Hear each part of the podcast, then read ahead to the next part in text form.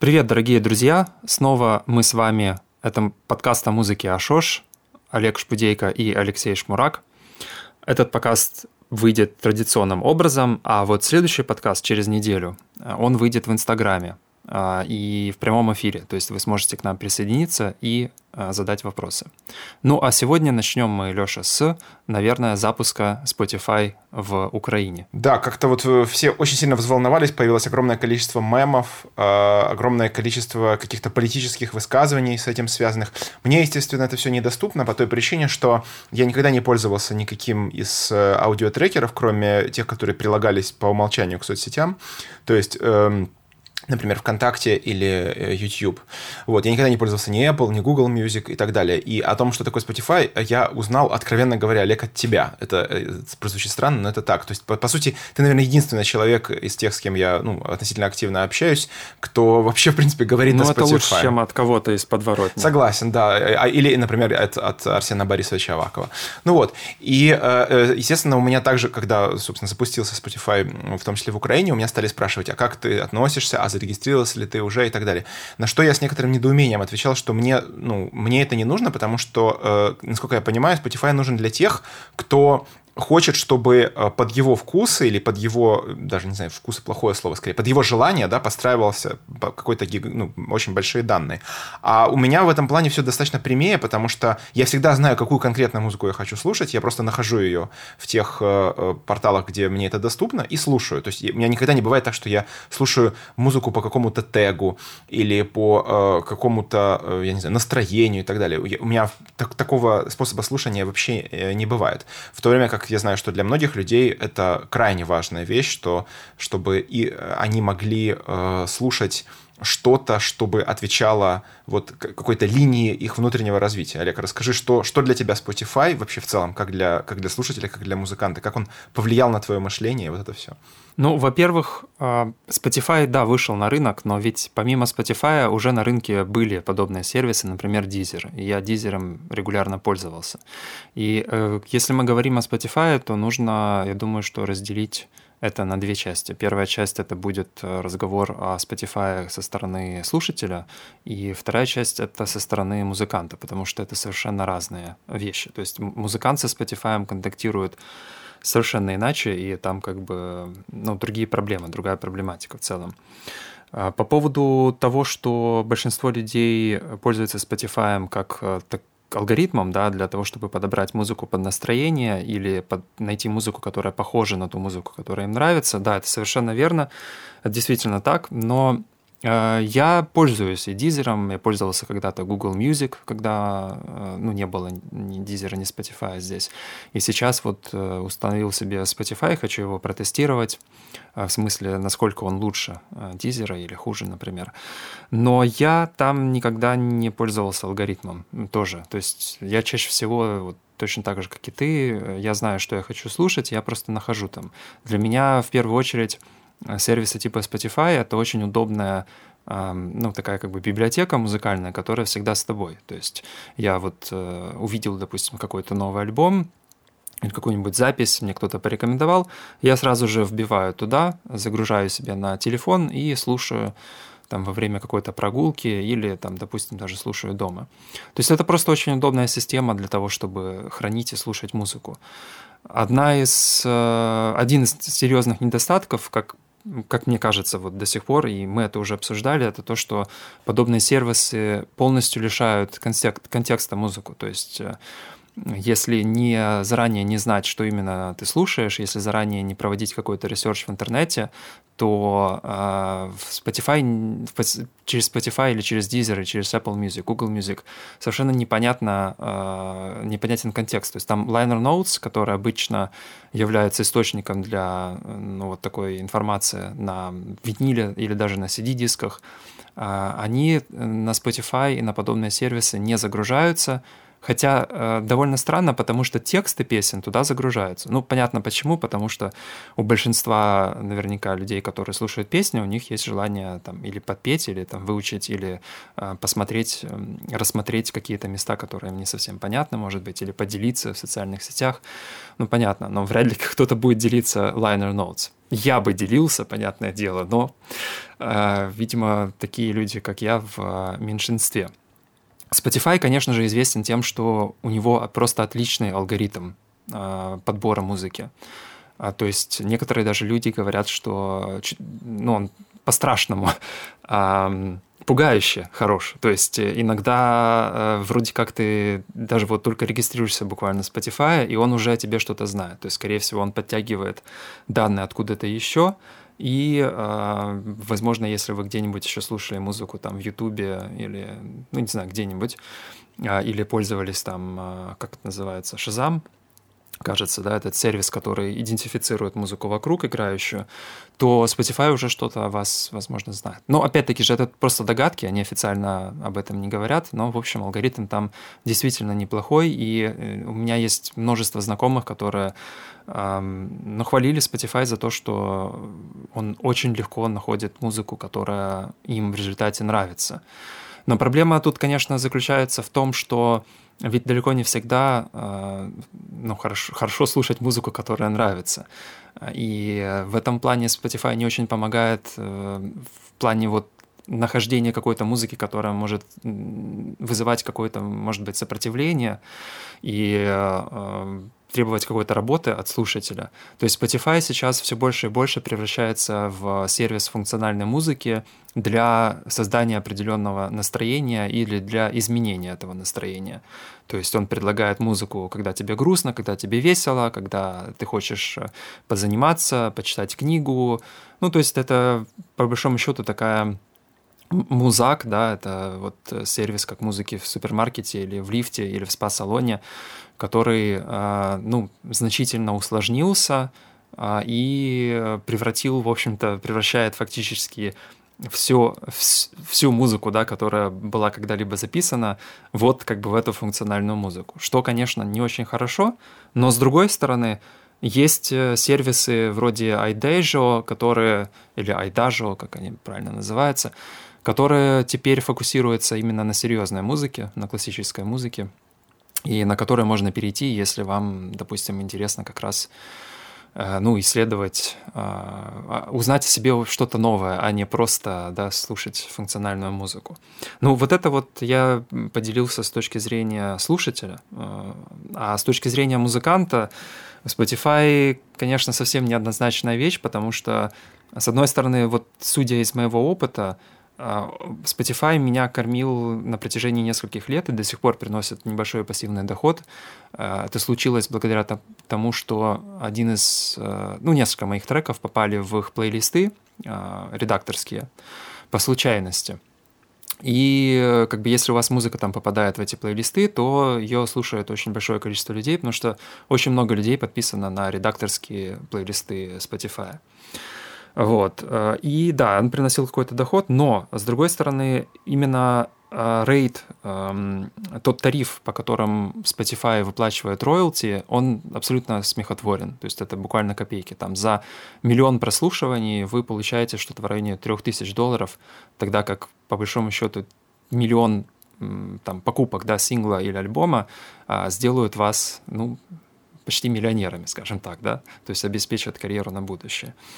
А, так что вот в этом плане, конечно, Spotify плох, а, но особенно он плох а, в смысле распределения музыки. То есть, к примеру, если вы фанатеете по какой-то группе, к нишевой, да, и вот вы слушаете с, с утра до ночи эту группу, и никакие, никакую другую, допустим, группу, и вы платите свои там 5 долларов, допустим, в месяц, и проблема в том, что ваши 5 долларов этой группе не пойдут если она ну, не, не собирает достаточное количество прослушиваний. То есть ваши 5 долларов будут равномерно распределяться между всеми музыкантами, которые есть на Spotify. То есть они пойдут на оплату там, очередной яхты, не знаю, там, Кенни Весту или там до Мариане, ну что-то вот в этом духе, да.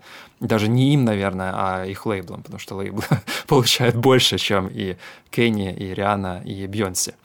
И это довольно несправедливо, а, ну, мягко говоря. Вот. И даже, наверное, это может не понравиться многим слушателям.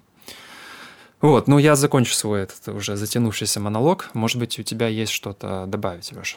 Ну, мне абсолютно нечего добавить, потому что я совершенно ничем таким не пользуюсь. Э, более того, даже теоретически, если я буду э, ну, подобные вещи э, использовать, то я их буду использовать скорее как э, э, приложение к э, иным способам монетизации или иным способам коммуникации с аудиторией. Мы даже недавно в, со знакомыми стали шутить, типа вот если бы я издал истерического дога, то через что Spotify, в Spotify истерический дог мог бы попасть.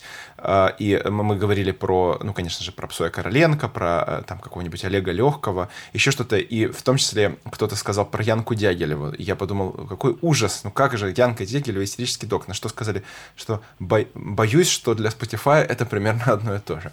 Вот, и я ощутил как бы, ну, понятно, что это шутка, вот, но э, я ощутил вот эту всю, можно сказать, глубину э, э твоего тезиса об отсутствии контекста в подобных сервисах, то есть как бы без, без исторического географического, политического и так далее контекста, действительно, если судить исключительно по, э, ну, по, знаю, по саунду, по настроению, то, ну, да, Шуберт, истерический дог, Янка Дягилева, там, не знаю, э, этот самый, э, господи, который лауреат Нобелевской премии по литературе.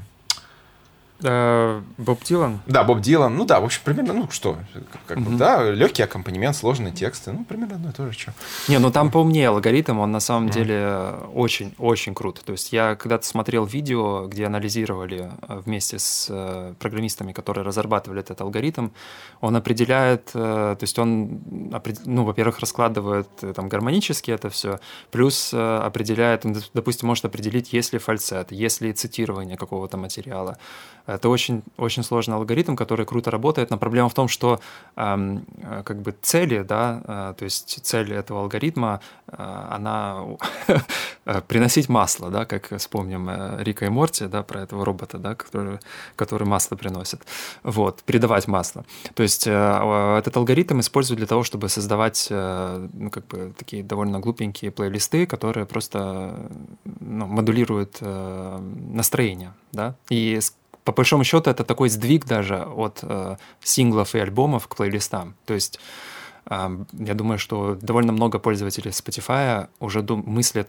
плейлистами, а не альбомами и треками. И тогда понять, понятно, конечно же, избавление от контекста, потому что зачем контекст, если потом эта музыка будет всегда реконтекстуализироваться, э, причем постоянно реконтекстуализироваться попадением в тот или иной плейлист. Да, то есть тот же истерический док попадет там плейлист э, сначала к Бобу Дилану, потом к Металлике, потом к Янке, потом к Псою Короленко и так далее, и так далее. То есть это как бы музыка, которая будет постоянно реконтекстуализироваться без участия э, композитора или музыканта. Ну да, наверное, пожалуй, что мне как э, артисту э, вот такое, пожалуй, что не очень интересно. Может быть, мне это было бы интересно как слушателю, но для этого мне нужно испытать какой-то э, очень, очень серьезную, мотивирующую, даже не знаю, что, то, что называется, подсрачник, чтобы заставить себя поставить... Но мы могли, может быть, плейлисты бы делать на Spotify сами. А, я не знаю, насколько нашим слушателям это было бы интересно, кстати, напишите нам да. в комментах или ну, в сообщения. Да. Если вам интересно было бы от Ашош получать какие-то плейлисты, с, ну, понятно, не алгоритмические, да, а, а курированные нами да. а, о там, какой-то музыке конкретно, то мы могли бы делать такие плейлисты на Spotify. Так что да, если вдруг э, подобный запрос, точнее просто, если подобный запрос есть, то пишите нам либо в э, личные сообщения на Патреоне, либо просто в личные сообщения в соцсетях. Мы подумаем на эту тему. Хорошо. И еще один, э, одна тема перед тем, как мы перейдем к музыку от нашего нового патрона Сэма. Что мы думаем о музыкальной психотерапии? Поделитесь опытом, если принимали участие. Ну, э, ну наверное, нужно э, как бы тут кое-что уточнить все-таки, что мы, что мы понимаем под психотерапией, потому что, скажем, у нас с Олегом было несколько э, проектов, которые мы позиционировали как терапевтические, но у нас не было э, методологии, э, которая бы основывалась на каком-то, э, либо на каком-то учении, либо на каком, э, каких-то научных данных, связанных с э, психотерапией. Мы не советовались ни с психиатрами, ни с нейрофизиологами, когда делали эти проекты. То есть мы, мы это делали как арт-проекты с терапевтическим аспектом. Вот. А, но если говорить именно о психотерапии как о индустрии, и о музыке, которая в ней э, участвует, то мы, насколько я знаю, Олег, мы ну, не, не по отдельности, не вместе не делали таких проектов. То есть, может быть, мы... Да, единственное, что я, пожалуй, замечу, что э, э, если можно говорить о психотерапевтическом эффекте мануальной терапии, а я смею заверить, что можно говорить, потому ну, я как клиент мануальной, э, мануальной терапии могу сказать, что психотерапевтический эффект у нее есть, то там музыка, э, э ну, лаунж, понятно, музыка, как в спа-салонах, вы знаете, какая это музыка, не нужно рассказывать. Вот, она, безусловно, играет роль, но это крайне техническая роль. То есть просто это очень тихая, плавная, мягкая, красивая музыка, которая звучит крайне тихо э, в э, изоли... звукоизолированном, как правило, э, помещении. С... Также работает куча других средств, то есть ну, почти отсутствие света, да, какой-то мягкий рассеянный свет, там теп... теплая теплая температура воздуха. Ну, короче, много, на самом деле, факторов, в, которые музы... в ряду которых музыка занимает весьма, в общем-то, скромную роль. То есть важную, но как бы не слишком интересно, я бы так сказал. А если говорить о музыке как о чем-то более, значительно более э, серьезном и сложном в психотерапии, то э, ни, ни как клиент, ни как э, артист, ни как, я не знаю, кто, ремесленник, я ни в чем подобном не принимал участие. Но если говорить о, об аутотерапевтическом эффекте, то я заметил очень э, интересную вещь. Ну как, может быть, она очевидная, но я все равно о ней скажу, что э, музыка, как мне кажется, выполняет роль такого символического резонатора. Что я имею в виду? То есть, допустим, а, вы в данный момент, скажем, у вас такое-то настроение, и у вас, скажем, такое-то состояние.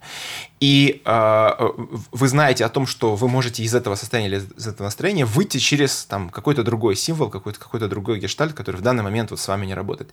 И вы, э, с, значит, слушая определенную музыку, вы можете этот, э, этот символ усилить. Но именно усилить, но не создать новый. Потому что музыка, как мне кажется, в основном занимается э, либо подтверждением, либо напоминанием о том, что вы уже знаете. То есть музыка не, созда- не занимается созданием принципиально новых для вашего символического именно ряда а, принципиально новых конструкций.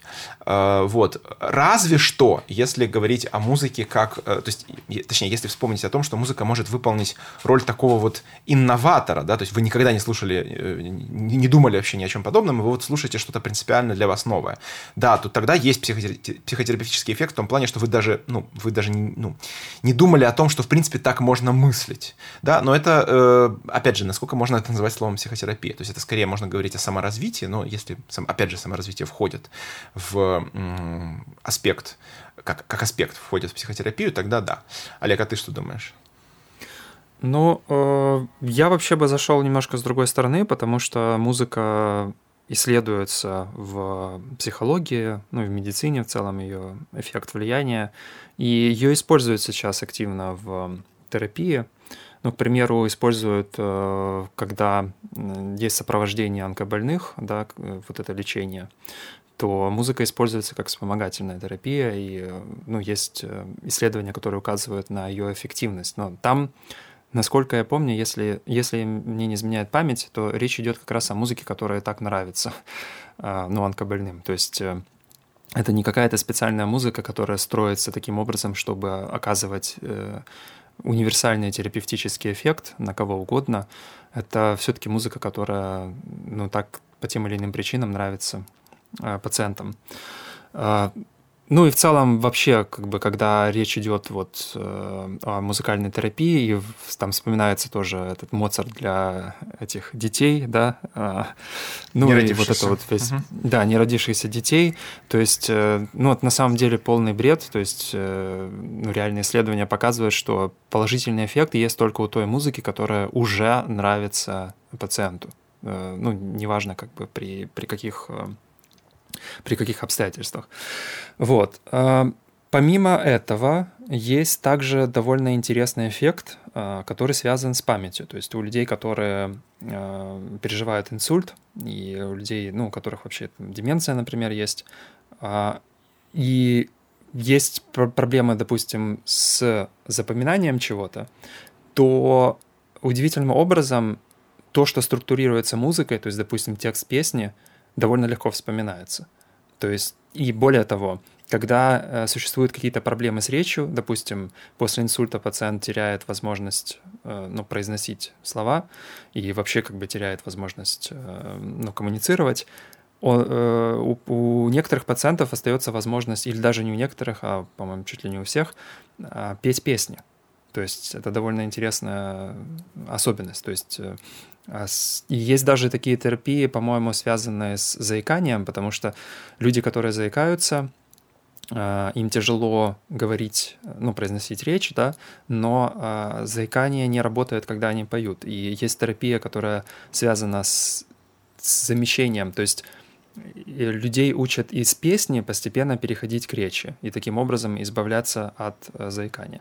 То есть у, у музыки есть ну, очень интересные эффекты, а, которые как бы сейчас все еще ну, серьезно да, не исследованы и которые можно исследовать. А, но как бы говорить о музыкальной терапии вот как бы серьезно в научном да, контексте, в научном смысле, то я думаю, что нужно консультироваться с врачами. Может быть, мы даже посвятим какой-то из э, будущих выпусков или влога, или подкаста вот этому вопросу, то есть э, влияние э, музыки как вот серьезной какой-то терапевтической практики.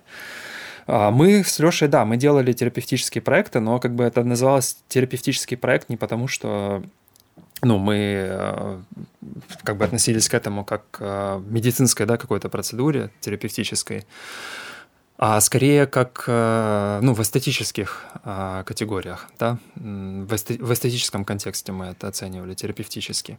Мы, у нас был проект, например, «Соловей», который мы провели в Киевской бальнеологической клинике. Это, кажется, был 2018 какой? год. Это был 18, 18 год. Лето 2018 года. И проект э, состоял из э, двух частей – первая часть э, — это был перформанс, который задействовал несколько пространств, то есть там было перемещение между пространствами. И э, в этом перформансе мы использовали полифоническую музыку, то есть мы э, этот перформанс финализировался, как бы вот все все как бы приходило к такой сложной полифонической композиции. И потом после перформанса эту же музыку, только разделенную на голоса отдельные, да, как полифоническая композиция, она состоит из разных голосов, которые а, все а, ну, одинаково важны. Так вот эти голоса можно было бы послушать отдельно в ваннах в этой клинике. То есть э, там были колоночки, каждая колоночка проигрывала свой отдельный голос. Но что э, как бы их связывало, это то, что э, все эти ванны находились в принципе, в, ну, в более-менее одном пространстве. То есть они были условно разделены. И получается, что э, лежа в какой-то из ванн, вы могли слушать громче всего тот голос, который вы выбрали. Ну, вернее, вы как бы не выбрали, вы его выбрали за вас, так как повезло, да, в какую ванную вы попадете. Но также доносились из других ванн другие голоса этой композиции. То есть у вас была возможность, у слушателей была возможность по-другому э, послушать, по-другому услышать и ну, как прокоммуницировать да, с э, этой музыкой, которую мы играли. Ну вот как вот такая терапевтическая практика. У нас также были идеи по поводу ну, других проектов, которые вот уже совсем были близки к музыкальной терапии, но мы их пока еще не реализовали. А один из них отменился в связи с карантином. Ну да, просто слово, я бы так сказал, слово терапия а, или психотерапия, это все-таки э, слова, которые могут означать очень разные вещи, потому что консенсуса по поводу того, что является эффективной Э, общественно одобряемой, персонально ориентированной и так далее, психотерапевтической практикой, что не является, э, этого консенсуса нет. То есть по поводу соматической медицины все более-менее понятно, да, что как бы если вам бабка будет выкатывать яйцом, скорее всего, это шарлатанство, а если вам делают ну, операцию, как это, ин, как называется, инвазивную, ну, короче, понятно, залезают mm-hmm. вам, короче, внутрь, то, скорее всего, это, ну, скорее всего, все нормально, как правило. Вот, да-да-да-да-да. Вот. А, э, и вот по поводу э, работы с психикой э, такого консенсуса нет. То есть существуют самые различные направления и самые различные, как сказать, индустрии, да, по сути, это индустрии э, психотерапевтической деятельности. И, соответственно, э, есть подозрение у меня, и я думаю, у тебя, Олег, тоже, что многие из тех, кто скажут вам, что вы, они с помощью музыки вам, вам помогут, многие могут оказаться просто шарлатанами. Просто, просто ну, нужно, нужно быть к этому готовым. Ну, конечно. Вот, поэтому... Вопрос, э, что, от, от чего именно они собираются, то есть как именно помогать, то есть что, что именно... Если э, изменить ваше настроение, да, если как в той истории, которую я недавно запостил про Пифагора, когда там был юноша в Греции, который собирался сжечь дом, и он его успокоил с помощью другой музыки. Ну, вот это вряд ли, честно говоря. Вот. Ну, и э, там какие-то болезни излечать с помощью музыки тоже, это не это шарлатанство. Так что будьте, будьте осторожны, друзья, с, музыкальной психотерапией. Лучше погуглите, там, не знаю, посоветуйтесь со специалистами, которым вы доверяете. Вот. Э, посоветуйтесь, например, с Ульяной Супрун. Шутка. Так, все. Переходим к следующей теме. Следующая тема – это музыка. Наш патрон Настя прислала нам э, альбом э, PC Nakt, альбом, который называется Пландерфония. Вот. И, э, собственно, я зачитаю вопрос от Насти. А, сразу скажу, я не читал альбом, об альбоме, как он был записан, поэтому вопрос базируется только на собственных опыте и выводах. Насколько я поняла, это такая себе ревитализация, хотя, насколько это слово корректно, учитывая, что сочинение не из ряда умерших и канувших, произведений композиторов разных стилей, э, например, Баха, Моцарта, Шуберта, Шумана и Скарлатти. Интересно, что вы скажете. Во-первых, о решении с тембрами, об используемых техниках, учитывая наличие филд-рекординга, а, э, например, с людьми и птицами. А, и э, вот что по поводу того, что там как использованы как живые инструменты, в частности фортепиано, так и синтезированные. Мне по звучанию похоже на модульный синтезатор с MIDI-интерфейсом, возможно, не модульный.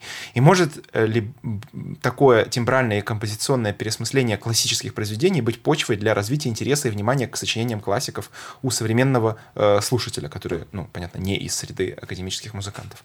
Ну что, Олег, по -по послушаем, наверное, какой-то трек угу, из альбома. Да.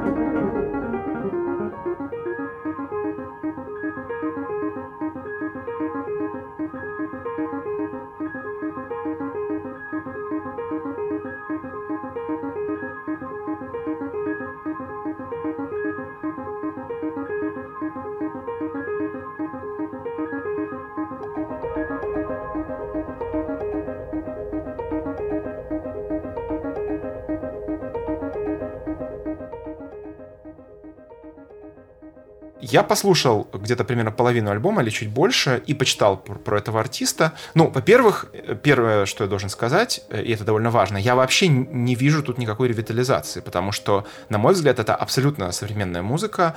А, и, честно говоря, тот факт, что он тут использует какие-то отдельные фрагменты, а, э, фактурные элементы, там, не знаю, гармонические, э, формулы и так далее, из известных, в том числе мне, классических произведений, это совершенно не делает эту музыку для меня кроссовером. Э, то есть для меня это не кроссовер, для меня это абсолютно современная музыка. Почему? Э, потому, потому как она сделана. Потому что сделана она как э, такой достаточно жест, жесткая э, минималистическая композиция с э, постоянным грувом, с очень агрессивным саундом, с, пло, с плотным частотным составом. То есть вот реально такое ощущение, как будто вам по голове бьют молотком. Ну, у меня, по крайней мере, возникло такое ощущение, не знаю, как у тебя, Олег.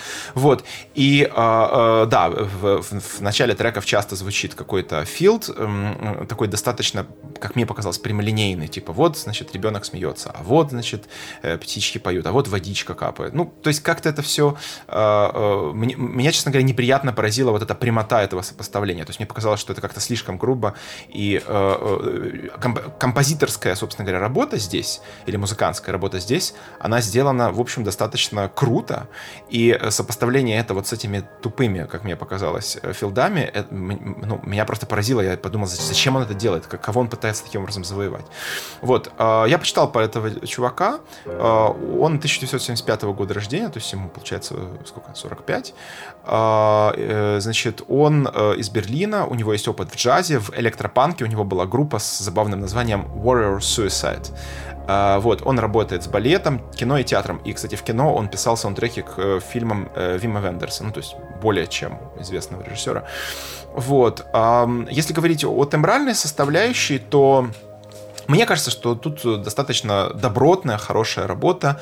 Здесь много разных семантик клавишных, то есть есть и действительно живые клавишные, есть и э, клавишные зас, так, засэмплированные, то есть ну, у которых отрезано много, э, скажем так, составляющих пространственных. Э, есть искусственная вибрация, есть в том числе, насколько я понял, касательно синтезированного, то здесь что-то типа FM-синтеза, то есть э, синтеза, основанного на изменении э, частотного, ну, короче, на сопоставлении частот. Вот. Ну и много вообще в целом эффектов. Э, из, из, той, ну, из того, что мне знакомо, мне эта музыка больше всего напомнила именно э, такой современный киношный минимализм, самым, э, ну, но при этом достаточно высокого класса. То есть слушать это очень интересно. Но ничего вообще классич... ничего связанного с классической музыкой кроме, собственно говоря, каких-то некоторых э, ну, то есть, да, окей, вот здесь я вижу, да, он берет из Шуберта, но что он делает с тем, что он берет из Шуберта? Он делает современ... совершенно современную музыку. То есть, э, я бы это ни транскомпозицией, ни кавером, ни кроссовером бы никак не назвал. Это, я, я тут, короче, не вижу вот этого вот, этого аспекта. Сэмплирование. Ну да, сэмплирование есть, но сэмплировать можно все что угодно. Вот, э, если говорить о, э, ну я э, прямо отвечаю на вопрос Насти, может ли подобная музыка вызвать интерес к классической музыке, ну, мне кажется, что нет, потому что я, я не понимаю, как, послушав этот трек, человек, например, подумает, о, Здесь засэмплирован Шуберт. А послушай-ка Шуберта. И начинает слушать Шуберта, а Шуберт вообще по-другому организован. Там вообще другая логика. То есть принципиально другая логика. Там другие паттерны, другое мышление, друг, другая длительность трека, другой саунд, все другое. И человек думает, а зачем? Ну, как бы, какая связь? То есть я думаю, что вряд ли такая, ну, мне кажется, вряд ли такая музыка может выстроить мостик к классической музыке. Олег, а ты что думаешь? Я думаю, что главная проблема этого релиза и этой музыки — это мисс-атрибуция, потому что к... они назвали альбом «Пландерфония». Пландерфония — это очень конкретный термин, который был придуман Джоном Освальдом и который работал в этом направлении. И этот альбом как раз э, Песинакт, это антипландерофонический альбом. То есть это альбом э, сэмплирования. Потому что пландерфония — это такое себе антисэмплирование. Ну, его можно воспринимать как антисэмплирование. А, ну, во-первых, э, пландерфония — это ворованная музыка, то есть это речь идет, когда ты именно крадешь какую-то музыку, не просто сэмплируешь, а просто крадешь. И Освальд э, занимался именно воровством, то есть у него эм, знаменитый этот альбом, который э, Майкла Джексона с изображением Майкла Джексона на обложке Bad Depp, Depp по-моему, назывался. Там, где он взял, на его взгляд, интересные места из поп-песен и убрал все остальное.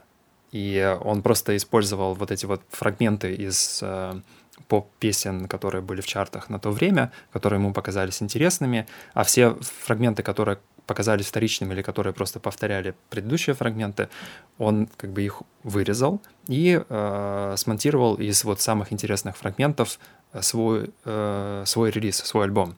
Этот альбом он принципиально распространял бесплатно. То есть этот альбом нельзя было продать. И это была, э, ну, как бы такой... Э, это не то чтобы защита от э, общества защиты авторских прав, простите за тавтологию, вот, потому что в результате его-то такие прищучили, ну, как бы не Освальда прищучили, но половину тиража этого альбома пришлось уничтожить, потому что обратились правообладатели, а, канадские, а, канадская какая-то организация, которая этим занималась, какой-то крупный лейбл за этим стоял. И вроде как говорят, что обратились в первую очередь из-за Майкла Джексона, Хотя, потому что, ну, во-первых, было изображение Майкла Джексона, которое, кстати, было там сколлажировано с изображением обнаженной белой женщины. То есть там сверху был Майкл Джексон, а внизу была как бы, ну, такой как бы с, человек, который изменил э, в процессе изменения идентичности. Но, говорят, по слухам, вроде как Майклу Джексону самому э, этот альбом понравился. И даже понравилось то, что Освальд сделал с его треком. А, но это тоже, это все слухи, конечно. То есть половину тиража пришлось таки уничтожить, потому что там э, была именно ворованная музыка. Да? И это поднимало проблему еще и цитаты, потому что, к примеру, в литературе есть определенный синтаксис цитирования. Да? То есть вы можете использовать фрагмент чужого произведения в своем произведении, и ни у кого не возникает э, вопросов. Более того, э, цитаты приветствуются, потому что они э, часто ну, легитимизируют, да, а, легитимируют ваше произведение. А в музыке такого нет. То есть, если вы цитируете в современной поп-музыке, ну, в общем-то, сейчас в современной всей музыкальной индустрии, такого нет. Если вы цитируете произведение, то вы как бы его крадете сразу.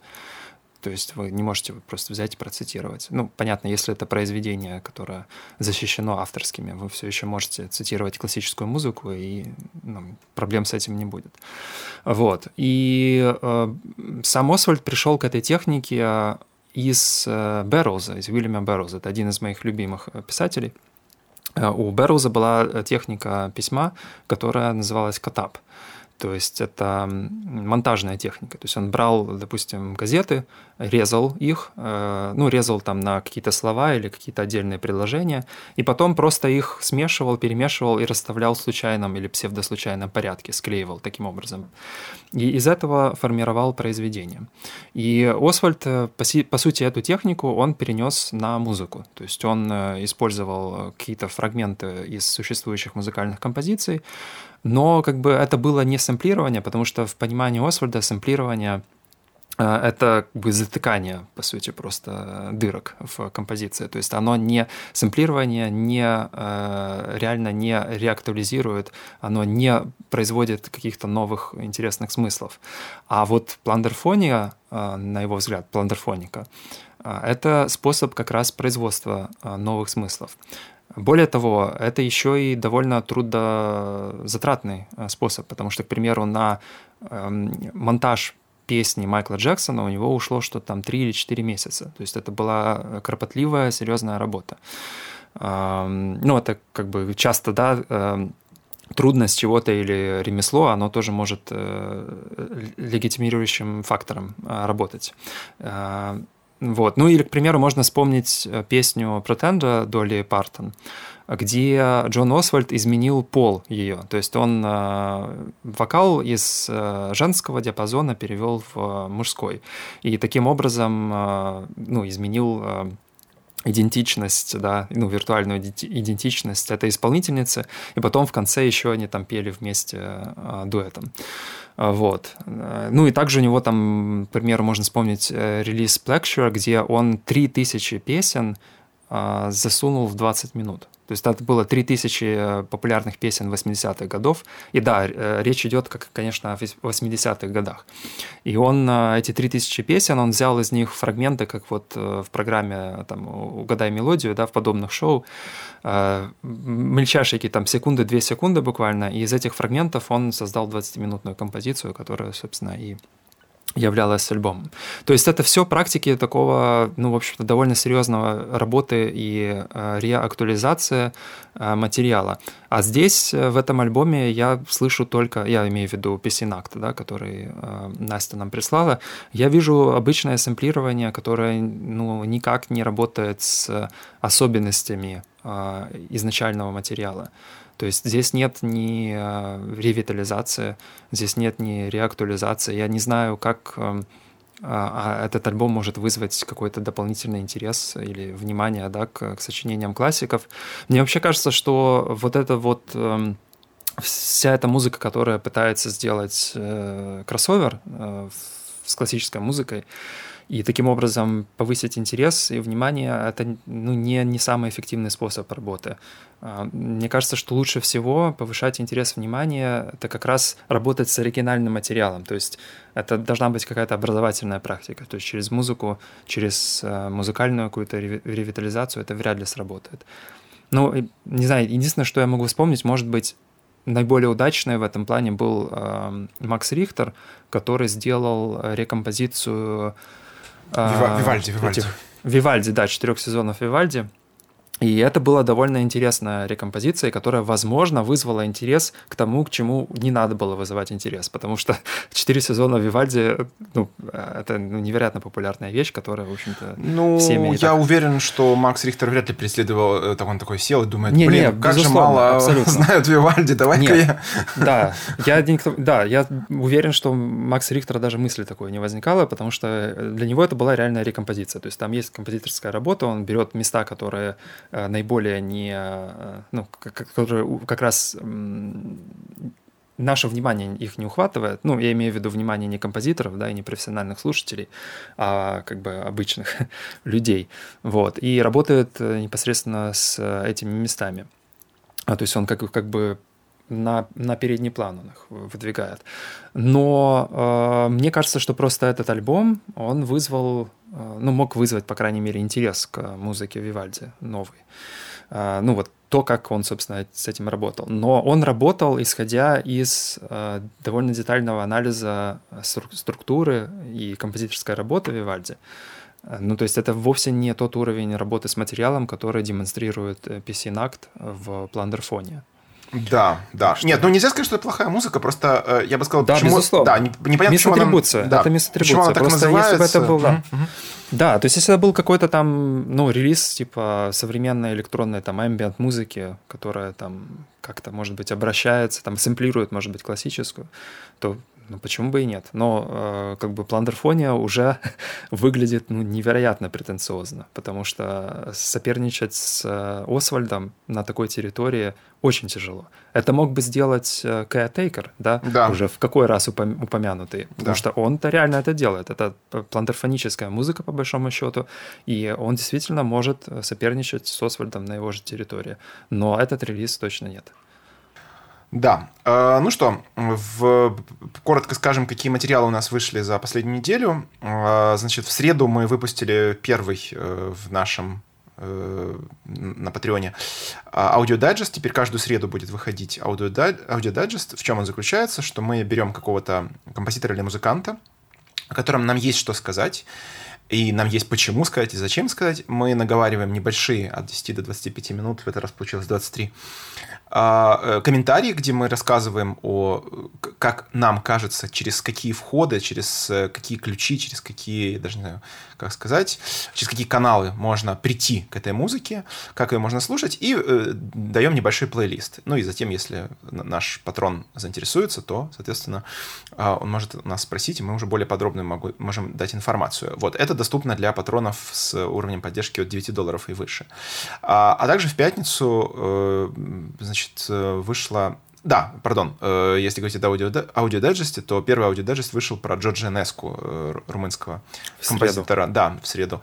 А, если у вас есть, дорогие патроны, 9 долларов и выше поддержки, если у вас есть какие-то э, конкретные запросы, то, естественно, мягко говоря, мы были бы рады их выполнять. То есть, если вам интересно узнать, вот, например, есть какой-то композитор, про которого вы ну, не знаете, как к нему подступиться, или не, э, не как бы сказать, есть какие-то с ним сложности, например, объективные, да, то вы можете нам написать об этом, и мы э, об этом, собственно, композиторе или музыканте сделаем такой аудиодайджест.